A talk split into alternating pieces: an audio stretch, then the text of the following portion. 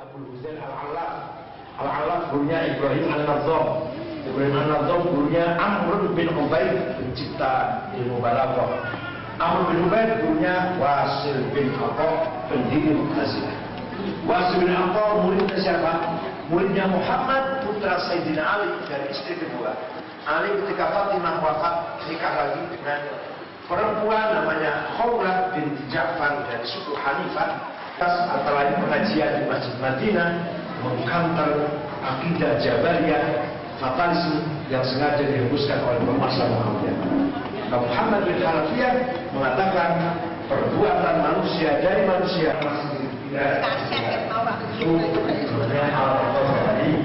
Apa itu ngomel?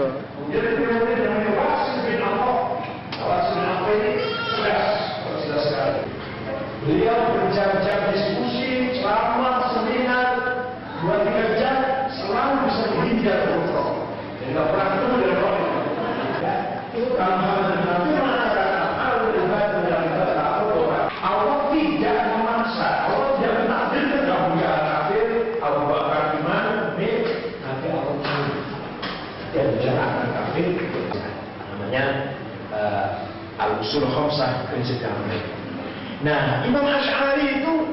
40 tahun jadi tokoh Mu'tazilah. Tapi lama-lama tersentuh pikirannya. Kalau saya hanya berkecimpung di Mu'tazilah, ini yang yang saya pelihara, yang saya yang saya dampingi, yang saya didik hanyalah tingkat elit mahasiswa. Mahasiswa pun sudah S2 berapa sudah S3 ini. Kita semua. Nah yang pikirin, yang mendampingi, yang memelihara, uh, menjadi advokat orang kecil siapa? Tukang bakso, tukang ojek, tukang sol sepatu, orang kecil, orang awal, siapa? Tidak ada. Oleh karena itu, Imam Abu Hasan Ash'ari bertetapan keluar dari Mu'tazilah mendirikan madhab sendiri yang disebut Ahlus Sunnah wal Jamaah. Kenapa Ahlus Sunnah?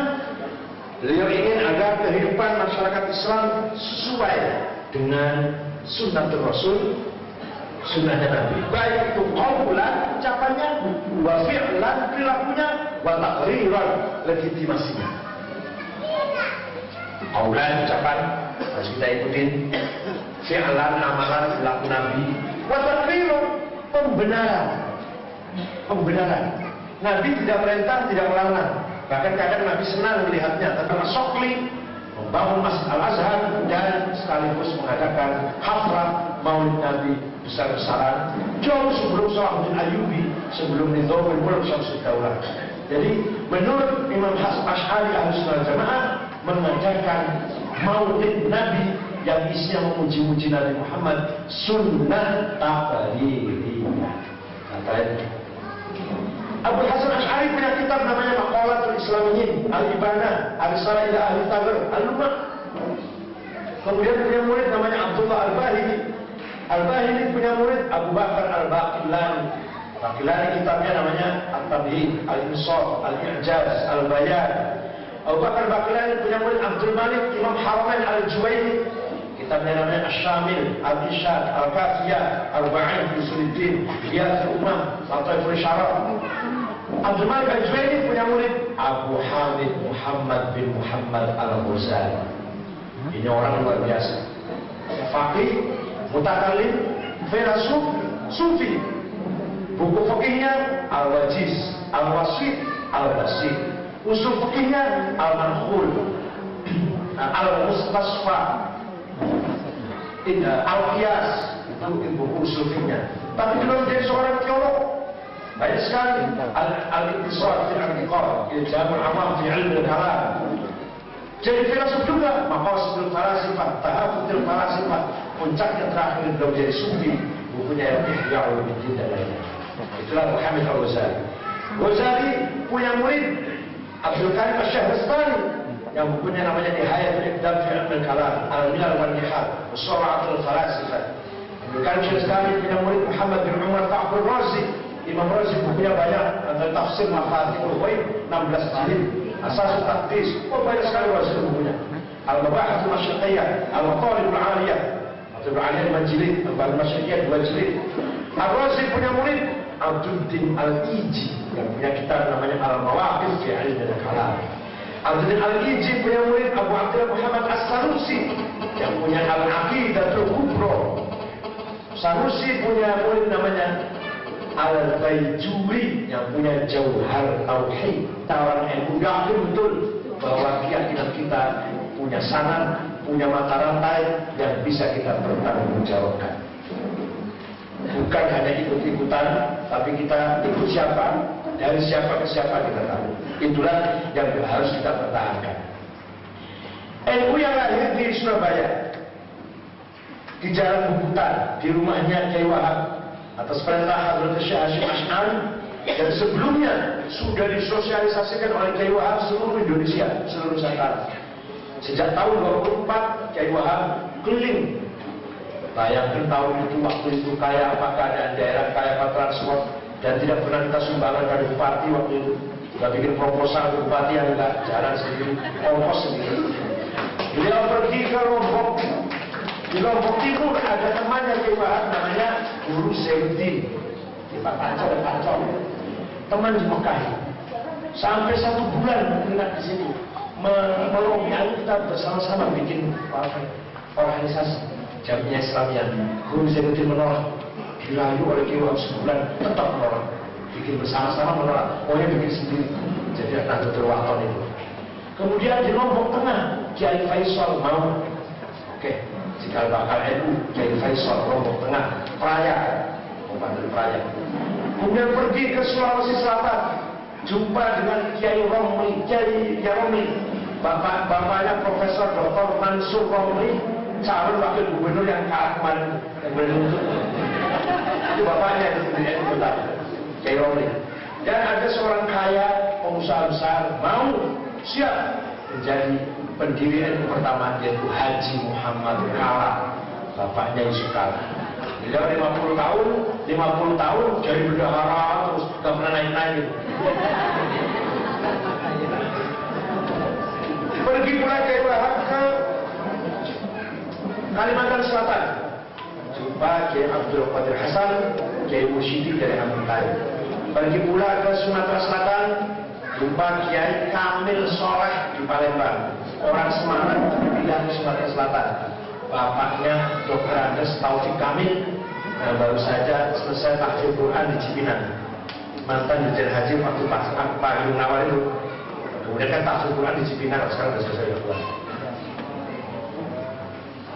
Gak paham, gak cara di Cipinang. Nah, itu bapaknya pendiri NU pertama. Alhamdulillah, kepada hafidz Quran datang. Kemudian ke Banten, Pandeglang, persisnya pesantren di Kabupaten Pandeglang, Menes. Kiai Abdurrahman, putranya presiden, seorang presiden namanya Pak Yakin, punya anak Kiai Abdurrahman, mau jadi NU pertama di Banten. Itu adalah kakeknya Ibu Hafid Usman, salah satu ketua PBNU, yaitu uh, kakek ibunya. Kemudian Jakarta Betawi, namanya Guru Marzuki dari Cipinang. Bogor Kiai Abdul Hamid yang terkenal ahli ilmu falak, ajengan falak, bapaknya Profesor Jajar Jaifuddin. Nah sekarang anggota DPR PKB itu. Kemudian Majalengka, Limunding, Kiai Abdul Halim. Dan Cirebon, saya daerah saya Cirebon, Kiai Abbas, Butet, Kiai Syapoli, Arjaunangun, Kiai Amin, Bapak Kajiwali.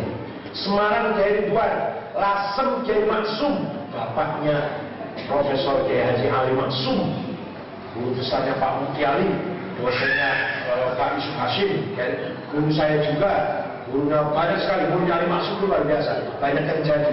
Selamat Effendi Yusuf, Firdaus Basuni, Yusuf Muhammad, Nadir Muhammad, Yusuf Hashim, uh, Mukti Ali, itu semua muridnya Ali Maksum, Jogja. Nah, termasuk saya, muridnya beliau juga. Itu bapaknya Kiai Maksum, pendiri NU di Lasem. Di Cepu Kiai Usman, bapaknya Kiai Mahfud Usman, sekarang Syuriah PBNU Mahfud Usman. Setelah keliling, cukup keliling itu sampai tanggal 26. Nah, di sana, sana di mana? Di Jazirah Arabia. Di Jazirah Arab, dulu Arab itu Pak, kalau utara namanya Syam, kalau selatan namanya Yaman, barat namanya Hijaz, Mekah Madinah Jeddah Hijaz timur namanya Najd begitu aja nama provinsi yang itu semua di bawah Khalifah Utsmani Turki Khilafah Utsmani Turki salah satu gubernur Najd ada ada salah satu gubernur di Najd namanya Muhammad ibn Sa'ud mendeklarasikan bahwa provinsi Najd merdeka, bebas dari Turki, bebas dari memisahkan diri dari khilafah Turki, khalifah Turki. Di Najd merdeka, yaitu kerajaan keluarga besar Al Saud Kingdom of Saudi Arabia, Arabia Saudi. Itu masalah politik, kita nggak peduli lah. Tapi, eh ternyata bukan hanya masalah politik, masalah agama juga. Madhabnya mengikuti Syekh Muhammad ibn Abdul Wahab yang sebenarnya beliau sendiri madhabnya hambali tapi hambali yang keras. Madhab resmi Saudi Arabia harus mengikuti madhab Muhammad bin Abdul Wahab hanya berpegang pada Quran dan hadis. Semua yang baru pada bid'ah harus dihilangkan kemudian melakukan ekspansi perluasan wilayah. Masuk ke Hijaz. Masuk ke Mekah. Kuburan yang ada di Makla itu tanda nisan-nisannya kebesarannya lah bangunan kuburan. Siti Khadijah, Asfat binti Abi Bakar, Abdullah bin Zubair, Ibnu Hajar, Imam semua dibongkar rata dengan tanah. Semua rumah-rumah yang situs sejarah yang nanti akan di, akan dikultuskan oleh Islam dibongkar. Al-Arqam bin Abil Arqam, Abu Bani Syaibah, Makom Syafi'i. Dulu dalam Masjid Haram ada tempat bekas mengajarnya Imam Syafi'i. Namanya Makom Syafi'i. Bukan. Kalau foto kalau foto Mekah yang dulu ada itu, foto gambar Ka'bah yang dulu. Kalau orang Jawa itu ada. Ada yang ada atapnya itu Imam Syafi'i mengajar. Bukan. Babu Bani Syaibah, pintu gerbang di depannya pintu, di depannya di depannya pintu Ka'bah. Itu Rasulullah masuk ke pintu itu ketika dianggap orang yang percaya akan meletakkan Hajar Aswad yang hampir saja perang saudara antar suku Quraisy kalau tidak dikenakan oleh Nabi Muhammad masuknya dari pintu Bani Syaibah. Pintu itu dibongkar. Rumahnya Abdul Muthalib yaitu tempat lahirnya Nabi Muhammad dijadikan WC. Mekah pindah ke Madinah. Kuburan sahabat 15 ribu di Bakir rata dengan tanah. Sampai sekarang rata dengan tanah. Tinggal satu. Kuburannya Nabi Muhammad, Abu Bakar Umar yang ada di pojok masjid di Ka'bah akan dibongkar. Maka ulama Indonesia cepat-cepat mengambil inisiatif membentuk namanya Komite Hijaz. Ketuanya Kiai Wahab yang berangkat ada orang ulama Mesir tinggal di Surabaya, masih warga negara Mesir tapi tinggal di Surabaya. Namanya Syekh Ghonami. Berangkatlah dengan Kiai Zainul Arifin dari Sumatera Utara, Haji Hasan Gipo dari Sulawesi, tapi yang sudah tinggal di Surabaya. Kemudian Kiai lain berangkat diwakili Kiai Wahab. Diterima oleh Raja Aziz di Jeddah. Pertama, atas nama umat Islam negeri Jawi. Negeri Jawi artinya bukan Pulau Jawa yang hidungnya pesek. Jawi itu. Termasuk Filipina, Matanya, apa, Malaysia, semua Jawi. Atas nama umat Islam negeri Jawi, mengucapkan selamat atas keberhasilan Kerajaan Saudi Arabia memperluas wilayahnya dengan gagah perkasa sampai semuanya kalah. Penguasa Hijaz namanya Syarif Al-Ghalib, Syarif Husain Al-Ghalib, Habib itu penguasa Hijaz, diusir dari Mekah, kemudian diberi hadiah oleh Inggris, Jordan. Sedang Jordan itu Palestina sebelah timurnya Sungai Jordan. Gak ada negara Jordan tadinya. Itu bikinannya Inggris ngasih hadiah pada penguasa yang tadinya berkuasa di Hijaz, Syarif Husain, diberi hadiah, diambilkan tanah Palestina sebelah timurnya sungai.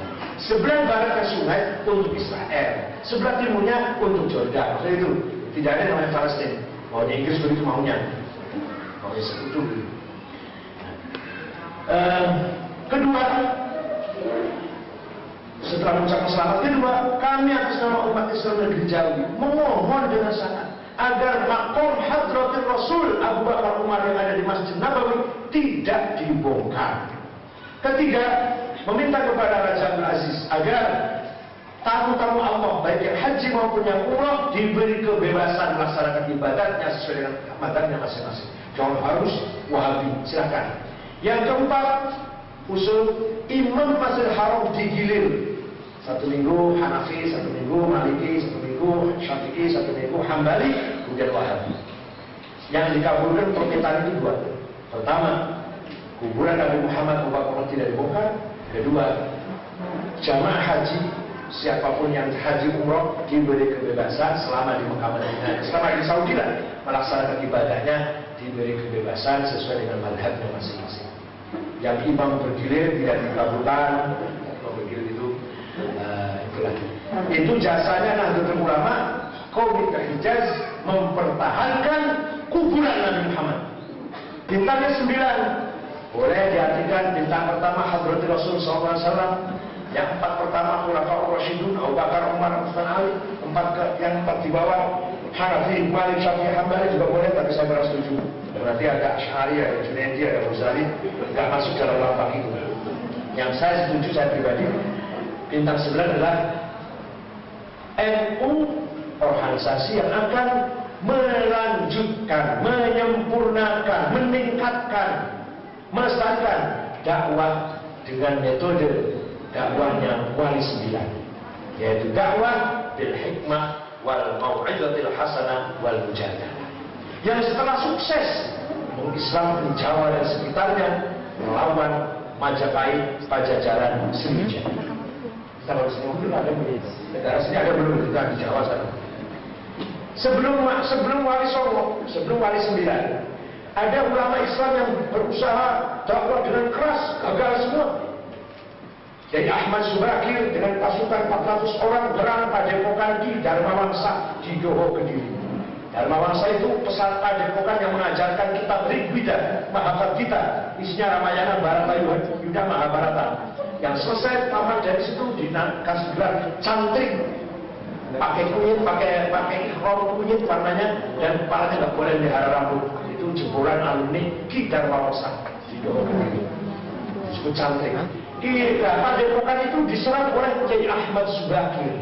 Datang dari Iran dari Persia orangnya kuning. Dalam Wangsa minta tolong pada Prabu Airlangga Prabu Airlangga kirim pasukan Kiai Ahmad Subakir dan anak buahnya mati semua. Gugur semua. Dihantam oleh pasukan Airlangga malah orang Islam diejek oleh orang Jawa awas ono warawari saking leran Awas ada bunga kuning yang kalau dipegang gatal. Ada harus sebagai orang yang kuning. Kebetulan Leran itu apa maknanya utara? Apa artinya Leran itu? Desa di Gresik, di Sedayu, Kabupaten Gresik. Di situ ada kuburannya Fatimah binti Maimun. Orang Islam utama yang menjaga kaki di Pulau Jawa. Desanya namanya Leran. Maka Leran maksudnya desa itu atau Leran maksudnya utara. Dakwahnya juga mengkritik Islam ada dewa yang selalu mengambil pelajaran yang berharga bahwa menyebarkan Islam di Jawa tidak boleh dengan kekerasan. Tidak akan berhasil. Tapi dengan apa? Kembali ke Quran bil hikmah wal mau'izatil hasanah wal mujadilah. Raja terakhir Majapahit Brawijaya V punya istri Cina entah istri yang ke 400 sampai istri nomor 600 punya anak laki-laki namanya Jinbun anaknya nakal banget maklum punya Cina nakal banget setelah nakal karena nakal diusir dari istana. Jinbun diusir dari istana keluar dari istana jadi pengangguran tak karuan anaknya raja. Jumpa dengan Syekh Rahmatullah alias Sunan Ampel Surabaya. Masuk Islam. Anak Raja Brawijaya ini yang, yang punya Cina masuk Islam. Namanya diganti Abdul Fattah atau Raden Fattah. Belajar Islam, belajar Quran, belajar Islam sekitar 3 tahun, 5 tahun. Setelah mengerti Islam, permisi pada gurunya, Syekh, saya anak raja, saya anak penguasa, harus jadi raja. Apa jawab Syahwatullah? Itu benar, kamu anaknya raja, maka harus jadi raja. Kalau saya kiai sepuh, kalau saya kiai tua, ngurusi itu saja, kamu aja PKB apa tiga. Kalau saya udah tua, kritos saja lah kalau saya kita jaga itu. Itu saja ya saya. Kami yang membuat sana. Tidak lama ringkas cerita berdirilah pertama kali kerajaan Islam di Jawa ialah Demak Bintoro. Rajanya Abdul Fattah putra dari Jaya V Raja Majapahit dari ibu atau dari istri Cina. Maka simbolnya Demak itu kalau kita masukkan sekarang di masjidnya penyu. Binatang penyu itu yang bisa hidup di darat dan di laut, yaitu Cina daratan dan lautan. Inilah sudah yang namanya Imperium Kerajaan Majapahit. Selesai. Tanpa ada peperangan, tanpa ada darah-darah mengalir, tanpa ada kekerasan. Bil hikmah wal mau'izatil hasanah wal. Dengan ilmu hikmah, dengan tutur kata yang baik, yang simpatik, yang menarik, dan dengan debat, diskus yang objektif dan ilmiah. Itulah Wali Songo berhasil membubarkan Majapahit, kemudian lahir Demak. Demak berjalan pada Tata meninggal, diganti putranya Adipati Yunus. Adipati Yunus kedatangan Portugis, melawan Portugis di laut. Adipati Yunus meninggal, syahid kalah oleh Portugis. Portugis bikin markas di Bangsi Jepara atau di Bangsi cantik-cantik karena dari Portugis. Cantik Jepara. Nah, kemudian diganti Sultan Trenggono, tidak lama Sultan Trenggono dua tahun mati, diganti oleh menantunya namanya Hadi Wijaya alias Jaka Tingkir. Jaka Tingkir memindahkan Demak ke Pajang, daerah Somos itu, menyelamatkan dari laut, menjauhi laut serangan Portugis, dipindah masuk ke dalam Pajang, Solo. Begitu pindah, Jaka Tingkir dikudeta oleh iparnya, sama-sama menantunya Trenggono, yaitu Suto Wijoyo. Jaka Tingkir lari mencari ilmu ke atas gunung Dieng Wonosobo masuk orang ke Qadiriyah maka tahu Qadiriyah itu makomnya ada 40 maka dalam cerita Joko Tingkir bisa melawan 40 bajul. Itu panjang. Ini hanya dua bulan saya di sini. Itu metodenya Pak. Ah, satu lagi ya ceritanya biar, biar mantap. Jawa Timur diislamkan oleh empat wali. Jawa Tengah diislamkan oleh empat wali. Jawa Barat yang mengislamkan satu wali Syarif Hidayatullah Sunan Gunung Jawa pertama di Banjarmasin masih ada fotonya di PBNU di Lampusda masih ada. Hitam putih fotonya.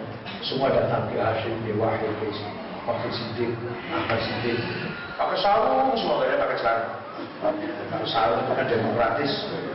Praktis, gelis, isis. Makanya orang pakai sarung anaknya banyak Coba pakai celana, Pak Polsek, ada juga. Kalau selalu dia enam, delapan. Karena praktis, pragmatis, gelis, krisis, dinamis.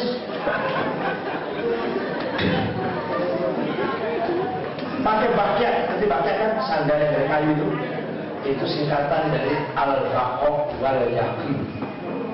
Baqoh Allah yang yakin bila sebagai orang hidup dalam perjalanan hidup harus yakin dengan Allah dan harus selalu bersama Allah.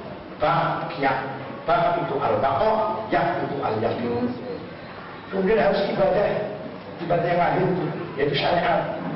Orang-orang Banyumas orang Jawa Tengah nggak bisa bilang alim. Syariat itu nggak bisa syariat. Lama-lama sarungan.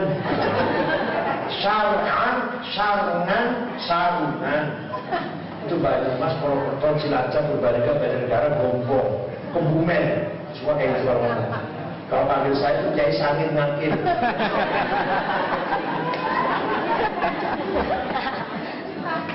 baju, baju lambang bertakwa, walibasu takwa dari khair. Tapi orang Jawa bilang takwa barangkali sulit. Kokoh, gampang lah. Kepala ini Walaupun pintar kayak apa, jangan ditonjolkan. Kepala ini walaupun cerdas, jangan ditonjolkan. Tapi disembunyikan. Nah sembunyi itu bahasa Arabnya khufyah. Khufyah. Jadi pakaian orang itu, orang tua kita dulu punya filosofinya sangat dalam. Muktamar ini di Banjarmasin tahun 36 memutuskan ini 9 tahun sebelum merdeka. Orang sarungan keputusan kayak apa coba? Memutuskan bahwa kami menghendaki berdirinya negara Darussalam, negara yang damai, bukan Darul Islam. Semua warga Nusantara ini adalah saudara, lintas agama, lintas budaya, lintas etnis. Maka ketika dibentuk BPUPKI Badan Persiapan Kembali Indonesia, tim intinya 9 orang, ketua Soekarno Soekarno Hatta masukkan Bapak Ibu Dur Pak Hashim ketua persiapan badan persiapan kemerdekaan Indonesia tim inti 9 ketua Soekarno sekretaris Hashim eh, Hatta anggotanya Wahid Hashim bapaknya Gus Dur Agus Salim dari Syarikat Islam Bagus Hadi Kusumo dari Muhammadiyah Karun Zakir juga Muhammadiyah lain benar Marinis Kristen tim inti 9 orang sembilan ini satu visi dan misi. Tidak akan membicarakan agama dan tidak mempersoalkan etis. Etisnya apa saja agama yang kemari, yang penting berdiri sebuah bangsa Indonesia. Soekarno nasionalis, tapi nasionalisnya Soekarno bukan nasionalisme yang sekuler, bukan nasionalisme Al-Masrenan, pendiri pencipta ideologi nasionalisme Al-Mas ditulis bukunya What is Nation tahun 1890 yang di dalam buku itu tidak ada bicara agama. Masalah agama masalah individu masalah bangsa nggak ada. Nggak ada tempat dalam kebangsaan itu agama nggak ada tempat. Oleh Soekarno tidak. Bangsa Indonesia bangsa yang bertuhan. Jadi akhirnya Soekarno tidak tidak menduplikat ya, tidak tidak memplagiat konsep nasionalisme ada sebenarnya Wahid Hashim, Abu Salim, Karim Zakir, Bang Jadi Kusumo dan seterusnya orang-orang religius, kiai, tokoh agama, tapi yang tidak akan melegal formalkan, mengkonstitusikan agama. Biarkan agama hidup alami, diamalkan oleh masyarakat, tidak akan menjadi undang-undang dasar negara. Kenapa? Kalau agama jadi undang-undang dasar negara, ya kalau pas pemerintahnya baik. Kalau tidak, maka agama akan jadikan alat untuk mempertahankan kekuasaan. Itu sudah bicara panjang. Secara panjang itu bukti banyak sekali. Sering sekali raja khalifah mempertahankan kekuasaan bismil agama bismil Saudi Arabia kan sekarang mengakunya negara Islam. Karena siapa yang mengkritik pemerintah Saudi? Anti Islam anti Islam kafir kalau kafir halal darahnya uh, panjang jadinya. Karena kalau main bola kalah kan main bola bawa bawa sponsornya itu dikhawatirkan nanti dijadikan alat politik mempertahankan kuasa bagi orang yang sedang berkuasa. Dan itu banyak sekali contohnya sering kita dengar. Malah nanti kalau jadi negara Islam kemudian konflik misi-misi akan memalukan. Islam konflik. Nah, sekarang kita malu Afghanistan tiap hari bom meledak Pakistan tiap hari bom meledak yang mati 20, 30, 50 Irak jadi kalau Iran nggak ngaku negara Islam, Pakistan nggak ngaku negara Islam. Tiap kali Binazir Bhutto ditembak. Apa itu negara Islam? Apa itu? Negara Islam berarti menghalalkan hukum. Tidak usah hukum lah, langsung tembak sendiri aja gitu. Itu Islam itu. Di sini kita kalau menggunakan nama negara Islam maka sangat rawan, sangat riskan ketika masyarakatnya amburadul, chaos, anarsis, maka langsung Islam teroris, Islam tidak ngerti budaya. Islam primitif. Islam tidak ngerti peradaban. Islam anti etika estetika. Islam sadis radikal. Itu. Pakistan, ayo, kita nggak bisa mengalah, nggak bisa mengalah. Pakistan tuh, coba Pakistan, tiap hari bom meledak. Itu nggak usah politik-politikan. Nanti kalau iya, kalau baik, kalau enggak, itu kena. Ya tahdil saja, nggak usah ngurusin pilkada, pilgub.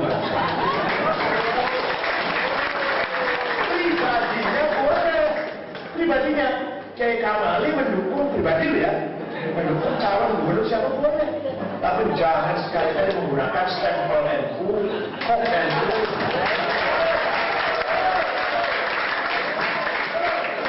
sangat sangat rawan sekali dengan dengan ya dengan penyimpangan kalau pribadinya boleh pribadinya boleh baik menjadi calon pejabat apa mendukung itu sesuai pribadi bukan atas nama Tuhan. Ilmunya lebih mulia daripada ini.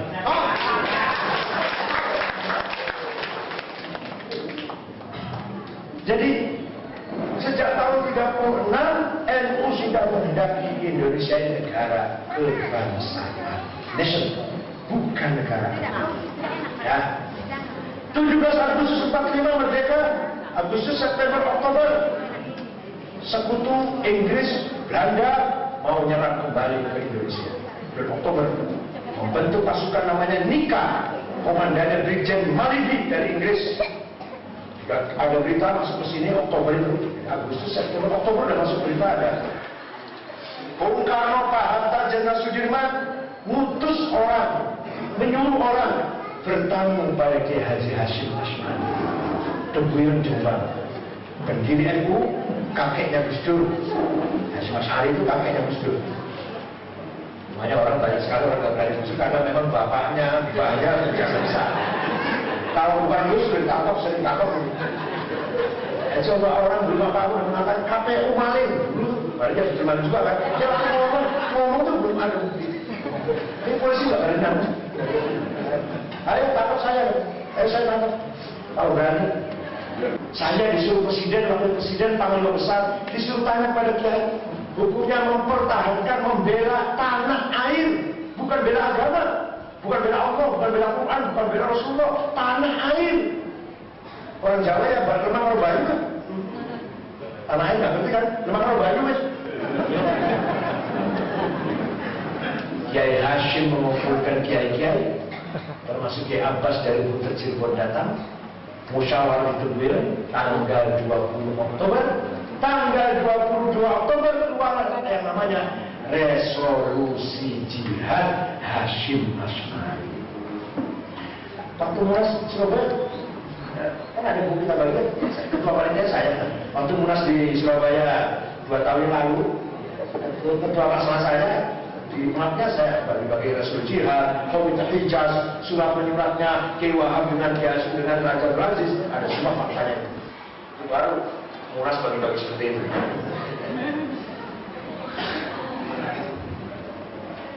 Keputusannya 22 Oktober resolusi jihad, Hashim Ash'ari mengatakan membela tanah air, air dan tanah, kerikil, batu kayu, bayu, remah, jihad fisabilillah sama dengan bela agama, sama dengan bela Rasulullah Quran, sama.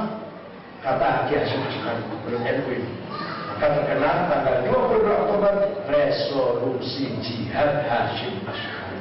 Dengan fatwa ini, dengan resolusi ini maka seluruh masyarakat Surabaya punya semangat tinggi melawan sekutu.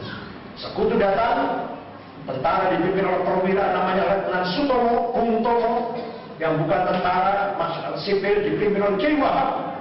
Kiai Wahab bikin bikin polo, bikin markas satu rumah di desa Siwalangkerto, Jalan Ahmad Yani, Gang Pabrik Kulit, desanya Kofifa, desanya Kofifa dan Parwaksa. Di situ komandan markas komandannya Kiai Wahab. Yang di lapangan Kiai Abbas Buntet Cirebon dan Kiai Masykur Malang. Mertuanya Pak Kolha Hasan Malang. Singosari Malang. Terjadi peperangan tanggal 10 November. Korban Indonesia 20 ribu lebih yang mati. Tapi kita menang. Malibi mati di situ. Jenderal Malibi dari komandannya dari mana? Inggris. Pesawat tempur empat jatuh semua. Orang yang menjatuhkan Kiai Abbas dari Cirebon kabarnya. Datang begitu pesawat mau bom, ambil tas teh, portol, dipatahkan satu hitam, dilempar jatuh. Antara apa kebetulan mesinnya rusak nggak tahu. Datang lagi, bensinnya habis, akhirnya habis, atau pilotnya ngantuk, atau pilotnya mabuk, nggak tahu Wah hasil empat pesawat tempur jatuh. Mary mati di sini. Sekutu kota 10 November adalah Hari Pahlawan Nasional NU. Yakin yang berjasa itu semua itu ada non NU di Surabaya bukan di Atap Dua. Kan di Surabaya sekarang NU semua. Rektor, para para kantor, pembantu rektor dekan NU semua. Manajer, general manajer, direktur NU. Orang kaya Jadi itulah Nahdlatul Ulama, organisasi yang didirikan oleh para ulama, organisasi hikmah, wal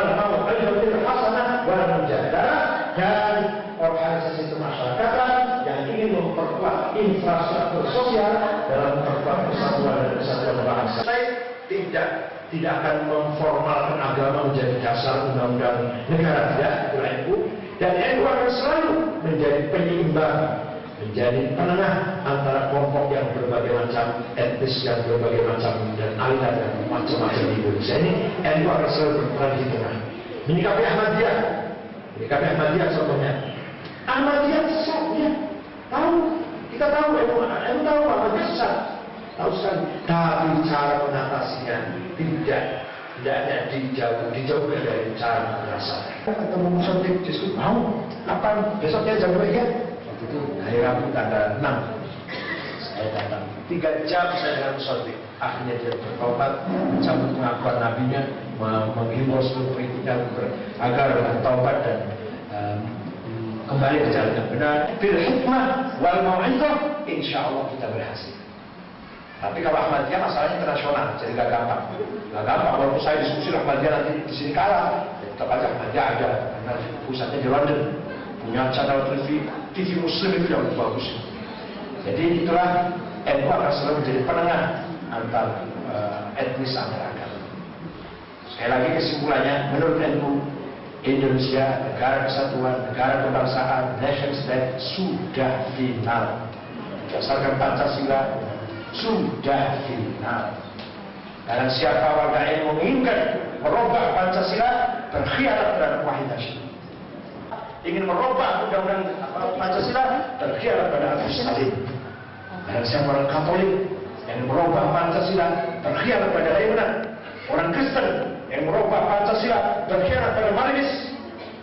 Orang nasionalis yang merubah Pancasila terkhianat pada Soekarno dan. Saya kira itu saja saya untuk pertanyaan. Uh, terima kasih. Assalamualaikum warahmatullahi wabarakatuh. Terima kasih atas pemaparan makalah menyangkut kebangsaan dan keagamaan oleh Bapak Kiai. Kata kunci yang tadi disampaikan oleh Bapak Kiai itu negara kesatuan Republik Indonesia sudah final. Untuk itu, dalam bernegara dan berbangsa, marilah kita mencontohi apa yang sudah dikonsepkan oleh Nabi kita Muhammad SAW. Untuk itu, maka di dalam sesi ini sehingga menambah kasihan kita berpikir dan saling sharing dan masukan dan juga ilmu yang mungkin belum kita paham dengan apa yang telah disampaikan oleh Pak Kiai tadi saya buka kesempatan dalam sesi dialog nah sesi dialog ini saya buka lima penanya dalam termin pertama untuk itu maka saya persilakan kepada Bapak Ibu Flor untuk menyampaikan uh, pertanyaan-pertanyaan menyangkut keagamaan dan kebangsaan dan kira-kira apa yang belum dipahami pada waktu penyampaian makalah tadi mungkin bisa dalam sisi dialog kita saling. Ibu Mutia.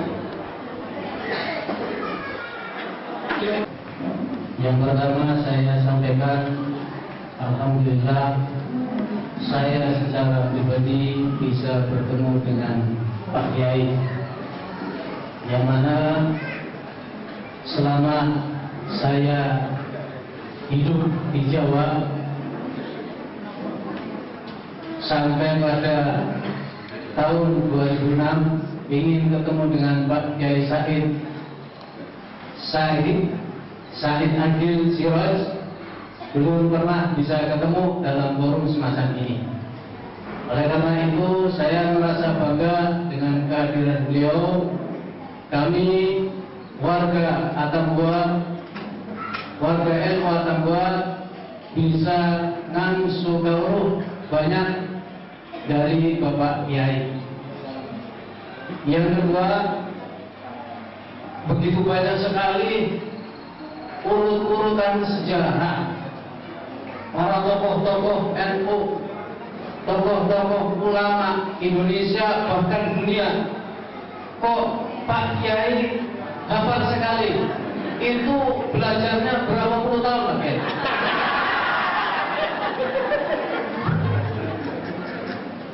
Saya kira di Indonesia baru hanya satu, hanya Pak Kiai yang hafal seperti itu.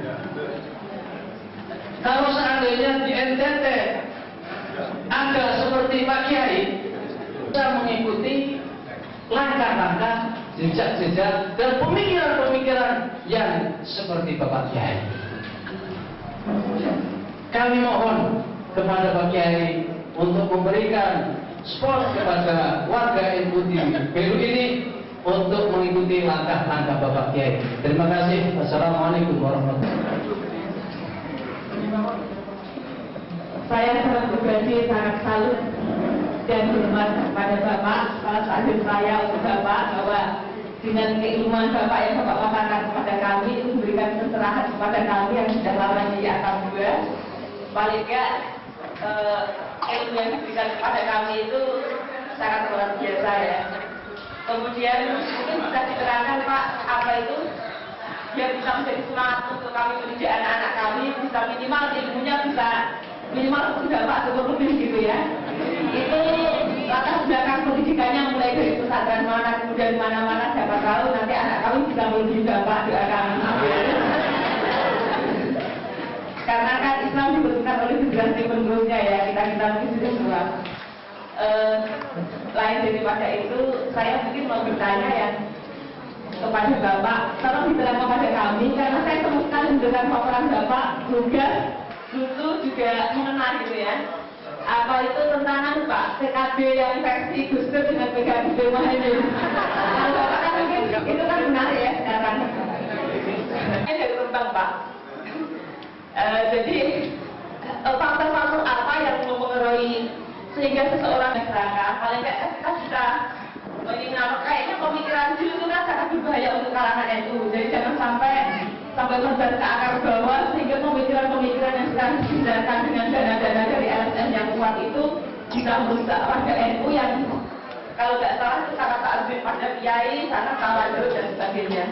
Saja dari saya. Assalamualaikum warahmatullahi teman kami di sini hidup berdampingan dengan banyak saudara yang berbeda keyakinan. Di lain sisi kita ingin bersama mereka dalam suatu kegiatan sebagai wujud kebersamaan. Tapi di sisi, di sisi lain kita ingin menjaga kemurnian akidah kita. Kita kadang sulit membedakan antara ritual dan seremonial. Pertanyaannya, kaidah dasar yang bagaimana yang bisa kita jadikan landasan dalam kehidupan bermasyarakat yang seperti ini. Supaya kita ya, dalam suatu kegiatan kadang-kadang ritual dan seremonial menyatu. Sementara kita diundang di situ. Terus sikap kita bagaimana mungkin Assalamualaikum warahmatullahi wabarakatuh. Ah, kami mohon pertanyaan tentang amalan-amalan NU. Kalau kami di Atambua ini kadang-kadang kita dapat ya perlindungan-perlindungan dari kelompok tidak Atambua ini juga tentang amalan-amalan itu dapat katakan ada yang mengatakan bahwa amalan itu bid'ah. Nah, untuk itu kami memohon dari Bapak Kiai penjelasan atau jawaban apa yang tepat di dalam hal ini. Apakah anda-anda kami-kami umpamanya.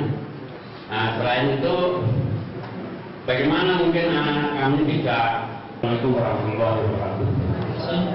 Berikutnya Pak warahmatullahi wabarakatuh.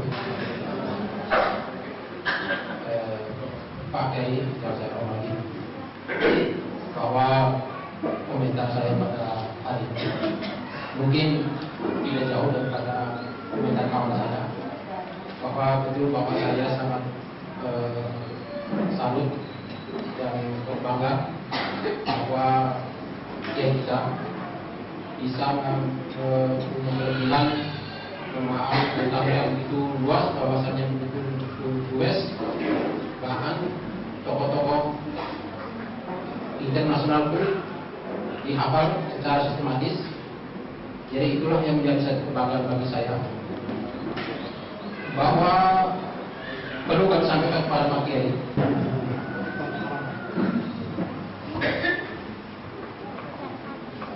Penanya pertama tentang apa tadi?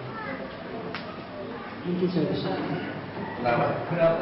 mungkin bisa saya itu bagaimana bisa atau konsep apa yang bisa dipakai untuk menghafal para tokoh internasional maupun internasional itu kemudian yang kedua itu yang dari Pak Robi. Tolong dibuat atau dikarang buku menyangkut keilmuan Ya. sehingga warga itu warga Nahdien khususnya di Indonesia paham betul tentang Saya saya datang ke sini bahwa satu anto itu jika bakalnya itu pendiri NU siapa, pendiri Ansor siapa, Muslimat siapa, Fatayat siapa, Ibnu, NI, semua harus bumi, Sarbu Muslim. Jabatan Kuro Umar, ada semua gimana intinya tanggal berapa tanggal berapa. Ada lagi tradisi orang itu jadinya tahlil, kirim doa, syarat kumpul, haul, cium tangan Habib, eh, fidyah. Eh, satu lagi tadi saya kasihkan ke Pak Sekda tadi masih ada di kamar Islam kebangsaan.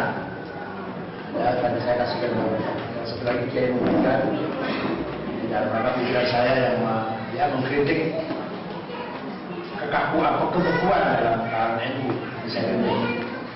Yang ini terakhir baru setahun nanti baru dua tahun, masuk dan laku keras. Tapi kelas menengah atas kalau itu tasawuf, kelas menengah atas. Ini Pak Hendro Priyono beli 200 Pak Usman Sabta Muhammad itu Muhammad dari Kalimantan Barat beli 500 dari bagi-bagikan maksudnya Pak dari Intel wakil kepala Intel beli 100 di, di toko 85 tapi kalau sama saya 65 aja kalau semakin murah. Ini di toko 27 setengah kalau lewat saya 20 Nggak bisa. ini di toko 40 lewat saya 30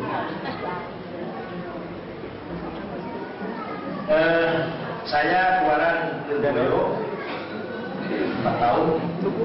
Ya Imam Sekali gitu ya. Kemudian pindah ke Rakyat yang dimaksud tadi yang saya sebut ya saya maksud. Itu ke Umul Kuro Mekah. Pulang bawa anak empat. Pulang dari Mekah bawa anak empat. Ya sambil dapat S3 ya S3 S3 anak dan saya sangat empat pulang dari Mekah ini. Pulang tahun 94 95 masuk pengurus PBNU karena di Mekah juga saya ketua KMNU kelompok mahasiswa itu. Sejak kecil saya di INU kemudian PMI kemudian di Mekah KMNU ketua. Kembali ke Gus kemudian diajak pulang ke Ciganjur. Masuk PBNU dan saya sering ditugasi oleh Gus yang berat-berat. Mengatasi pembunuhan Banyuwangi. Sampai itu yang juga 216 kiai dibunuh. Eh, Sambas konflik antara Melayu dan Madura perusahaan Mei di Jakarta. Ya, dan pernah saya menengahi kasus Kupang. Gubernur dan Pak Makarim saya ketika ada konflik di Kupang tahun 97 kemudian saya masuk anggota Komnas HAM. Dua tahun tim pencari fakta kerusuhan. Ya pengalaman pahit sebenarnya ya dan uangnya nggak ada. Ya ada tapi nggak jelas. Rezeki nggak murah tapi nggak jelas. Masuk sekian nggak ada. Tapi ada saja. Ya, tim pencari fakta tim pencari fakta kerusuhan. Komnas ham dulu? Ini komnas ham sekarang? Komnas ham sekarang ada gajinya? Komnas ham dulu ada? Ya uang rapat ada. Ya tinggal justru bulan ada Eh, jadi yang namanya oh, seorang intelektual Islam Tengah aturannya ya hafal Quran 5, 10 juz atau 5 hafal hadis 40 dan syaratnya. Ya hafal sejarah minimal sirah nabawiyah secara rasul hadisnya ya bulu-bulu marok tafsirnya jalalain minimal standar minimal. Tafsirnya jalalain Ibu Masrurah mungkin mungkin metode Pak. Pak Kiai metode bagaimana metode sehingga bisa menghafal tokoh-tokoh nasional maupun internasional tadi yang berkaitan dengan Nahdi itu yang mungkin di konsep. Metode apa yang bisa dipakai atau ditiru dari Pak Kiai sehingga bisa dipakai untuk menghafal tokoh-tokoh itu? Tidak hilang masih tersimpan ada lagi orang hafal tapi hilang. Dan membaca hilang. Kalau saya tidak ya minta yang yang lebih dari saya banyak dari saya banyak. Cuma lumayan sedikit saya kalau menghafal nggak hilang. Awet ada tersimpan yang hilang tuh banyak hilang. Seperti nasabnya bangsa Arab saya hafal nasabnya bangsa Arab. Ibrahim Ibrahim punya istri Sarah. Lahir di Burkastin negara Babilonia bacanya namanya Nabucodonosor Ibrahim hijrah ke barat menyeberang sungai Jordan menyeberang bahasa kata kerjanya? Agaro maka dia dipanggil Ibrani penyeberang nikah lagi dengan perempuan dari Mesir namanya Hajar. Punya anak Ismail Ismail itu mendengar il Tuhan. Ismail kemudian hijrah Hajar dan Ismail pindah dari Palestina ke jurang yang jurang tidak ada air tidak ada kehidupan. Dan muncullah air zam-zam dari ujung kakinya Ismail. Datanglah suku Jurhum dari selatan. Ismail nikah dengan salah satu perempuan suku Jurhum punya cucu yang ketujuh dan terkenal namanya Adnan dan Kohton Adnan tinggal di arah utara Kohton arah selatan. Adnan punya anak Ma'at Ma'at punya anak Nisa Nisa punya anak Mudor Mudor punya anak Ilyas. Ilyas punya anak Mudrika Mudrika punya anak Muzema Muzema punya anak Kinana Kinana punya anak Roder Roder punya anak Malik Malik punya anak Fihir Fihir itulah Quraisy Kenapa Fihir dipanggil Quraisy? Karena Fihir sukses mengelola uang. Uang koin, uang receh itu bahasa Arabnya kurs. Bahasa Inggris ngambil dari bahasa Arab? Bahasa Inggris ngambil dari bahasa Arab? Itu banyak kabel, tali dari habel Sheriff, komandan polisi dari syarif Rice, beras dari rus Zero, nol dari sektor Sugar dari sukar. Antara kurs, kurs itu uang Itu bahasa Inggris ngambil dari bahasa kurs. Fihir ini orang yang sukses mengelola uang maka dipanggil Quraisy orang yang sukses mengelola uang. Fir punya anak Ghalib, Ghalib punya anak Du'ay, Du'ay punya anak Ka'ab, Ka'ab punya anak Murrah, Murrah punya anak Kila, Kila punya anak Usai, Usai punya anak Abdul Manaf, Abdul Manaf punya Hashim, Hashim punya Abdul Talib, Abdul Talib punya Abdullah, Abdullah punya Muhammad Rasulullah SAW. Ya apa ya, ya begitu baca paling. Ya, ya, ya, ya, baca enggak. Kemudian pertanyaan PKB saya nggak bisa jawab Bu. Karena itu konflik antara paman dan ponakan. Saya. PKB dulu ketika pertama kali didirikan saya tim 5. Wakil ketua Pak Ketuanya Kimal Amin, saya wakil, anggotanya Pak Rozi Munir, Pak Ahmad Bagja, Pak Mustafa Zuhar. Mukaddimah ADART itu tulisan saya. Sampai sekarang tulisan saya, buat di hatinya. Dan dia mesti pakai mensosialisasikan dekorasi apa segalanya cari saya. Jadi ini bukan bukan bukan cerita cerita. Yang cari uang saya kalau kali cari uang ya dari Cina dari mana dapat 25 juta berdarah-darah cari uang 25 juta. Kalau sekarang berapa? Ya waktu itu belum ada hubungan antara NU dan Cina-Cina itu belum ada. Cina semua di bawah Pak Harto semua kan. Pengusaha-pengusaha besar waktu baru saya terobos ke gudang barang, terobos ke sempurna, apa? Bukan berarti jangan nyumbang ke sana, tapi jangan hanya ke sana. Bukan berarti eh sempurna, jangan bantu Golkar, bukan. Jangan Golkar saja. Sini juga iya.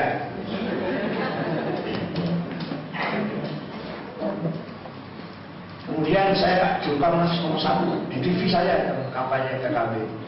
Yang kampanye di Bali satu minggu dapat satu kursi pusat Bali namanya Kiai Mahfuz Usman, Mahfuz Usman. Jadi anggota DPR dari Bali PKB, saya kampanye. Berarti apa? Orang Hindu banyak di PKB. Seandainya orang Islam saja, NU saja nggak akan dapat satu kursi. Itu suara orang Hindu banyak di PKB. Karena orang Hindu, oh idolanya Gus Dur. Namanya jangan liberal, wujud liberal, rasional gitu saja. Ya dalam rangka mencerdaskan umat Islam lah supaya antara dalil nakli dan dalil akli itu dikuasai. Tekstual dan rasional itu harus kita pakai semua. Oh jangan hanya tekstual saja. Setuju saya tujuannya setuju lah. Bagaimanapun mencerdaskan warga itu saya setuju tujuannya. Tapi lama-lama kebablasan. Sampai ngomong gini boleh pendapatnya. Kayak siapa pun kalau jadi dulu ya kalah kalau hanya rasional. Ayat Quran itu ada yang kotni, ada yang zoni. Yang kotni nggak bisa diganggu gugat, yang zoni di situlah boleh istihadi. Nah, yang milah itu siapa? Kata Ulil. Yang milah ini kotni, maka itu zoni. Itu siapa itu? Quran sendiri? Apa Rasulullah? Bukan, manusia. Ya Syafi'i contohnya. Syafi'i, Imam Hanafi, usul fikih itu yang memilah-milah ini kotni, ini zoni, ini dilal wujud, ini dilal ibaha. Itu usul fikih namanya ilmu usul fikih ilmu dasar jurisprudensi bagaimana istimbat istidlal kalau gitu kata Ulil pemilahannya itu zonni yang milah manusia? Paham nggak? Ayat Quran itu ada dua. Qat'i tidak bisa diganggu gugat, tidak bisa tawar-tawar. Zonni yang bisa yang bisa istihadi, bisa di bisa di apa? Bisa dipahami secara akal. Bisa bisa berbeda di sini. Kalau ini nggak boleh beda. Sholat lima waktu, puasa, Ramadan, haji ke Mekah, waris, aurat, 13 item yang nggak boleh.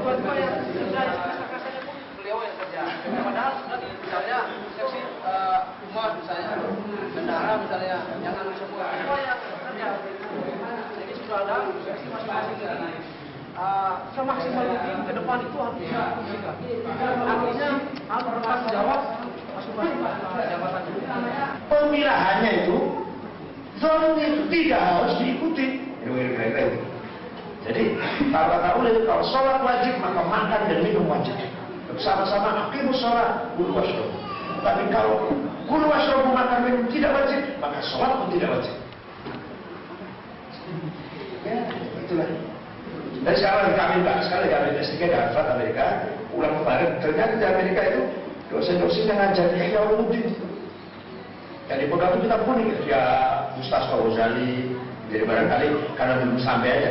Biasanya orang kalau masih ilmunya setengah, S1 lah masih mengaku paling pintar. S1 itu mengaku rasa paling pintar. Kalau S2, eh ternyata yang lain juga pintar. Kalau S3, orang tuh pintar semua kecuali saya. S3. Orang banyak pintar semua kecuali saya, bodoh. Masih apa? apa? Bagaimana cara mendidik anak Oh, iya. dan sekolah di mana sehingga bisa membentuk seorang NU yang utuh. Seorang anak dibentuk menjadi se- seorang NU yang utuh. Silakan ibu anaknya tamat alia dulu, nanti saya berangkat ke Libya boleh, ke Tunis, Maroko, Sudan, Mesir. Tanpa saya pungut biaya satu rupiah, saya nggak minta, nggak minta biaya satu rupiah. Saya, Alia mau mana? Libya, Sudan, Maroko, Tunis. Kalau kalau Mesir kebanyakan orang sudah di sana empat ribu bahasa kebanyakan. Enakan yang sepi dulu, terlalu banyak. Nanti bisa bahasa Arab dulu. Ngomongnya dulu siapa terus teman-temannya. Ya insya Allah. Miring di Cirebon nggak ada ya. Wudhu, wudhu, buatin wudhu, air wudhu.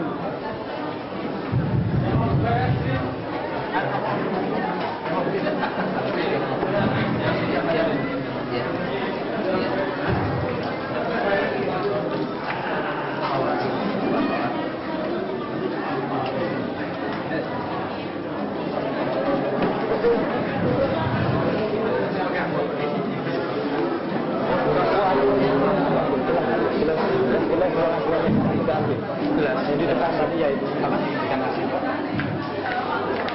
Gereh. Sekali nggak boleh.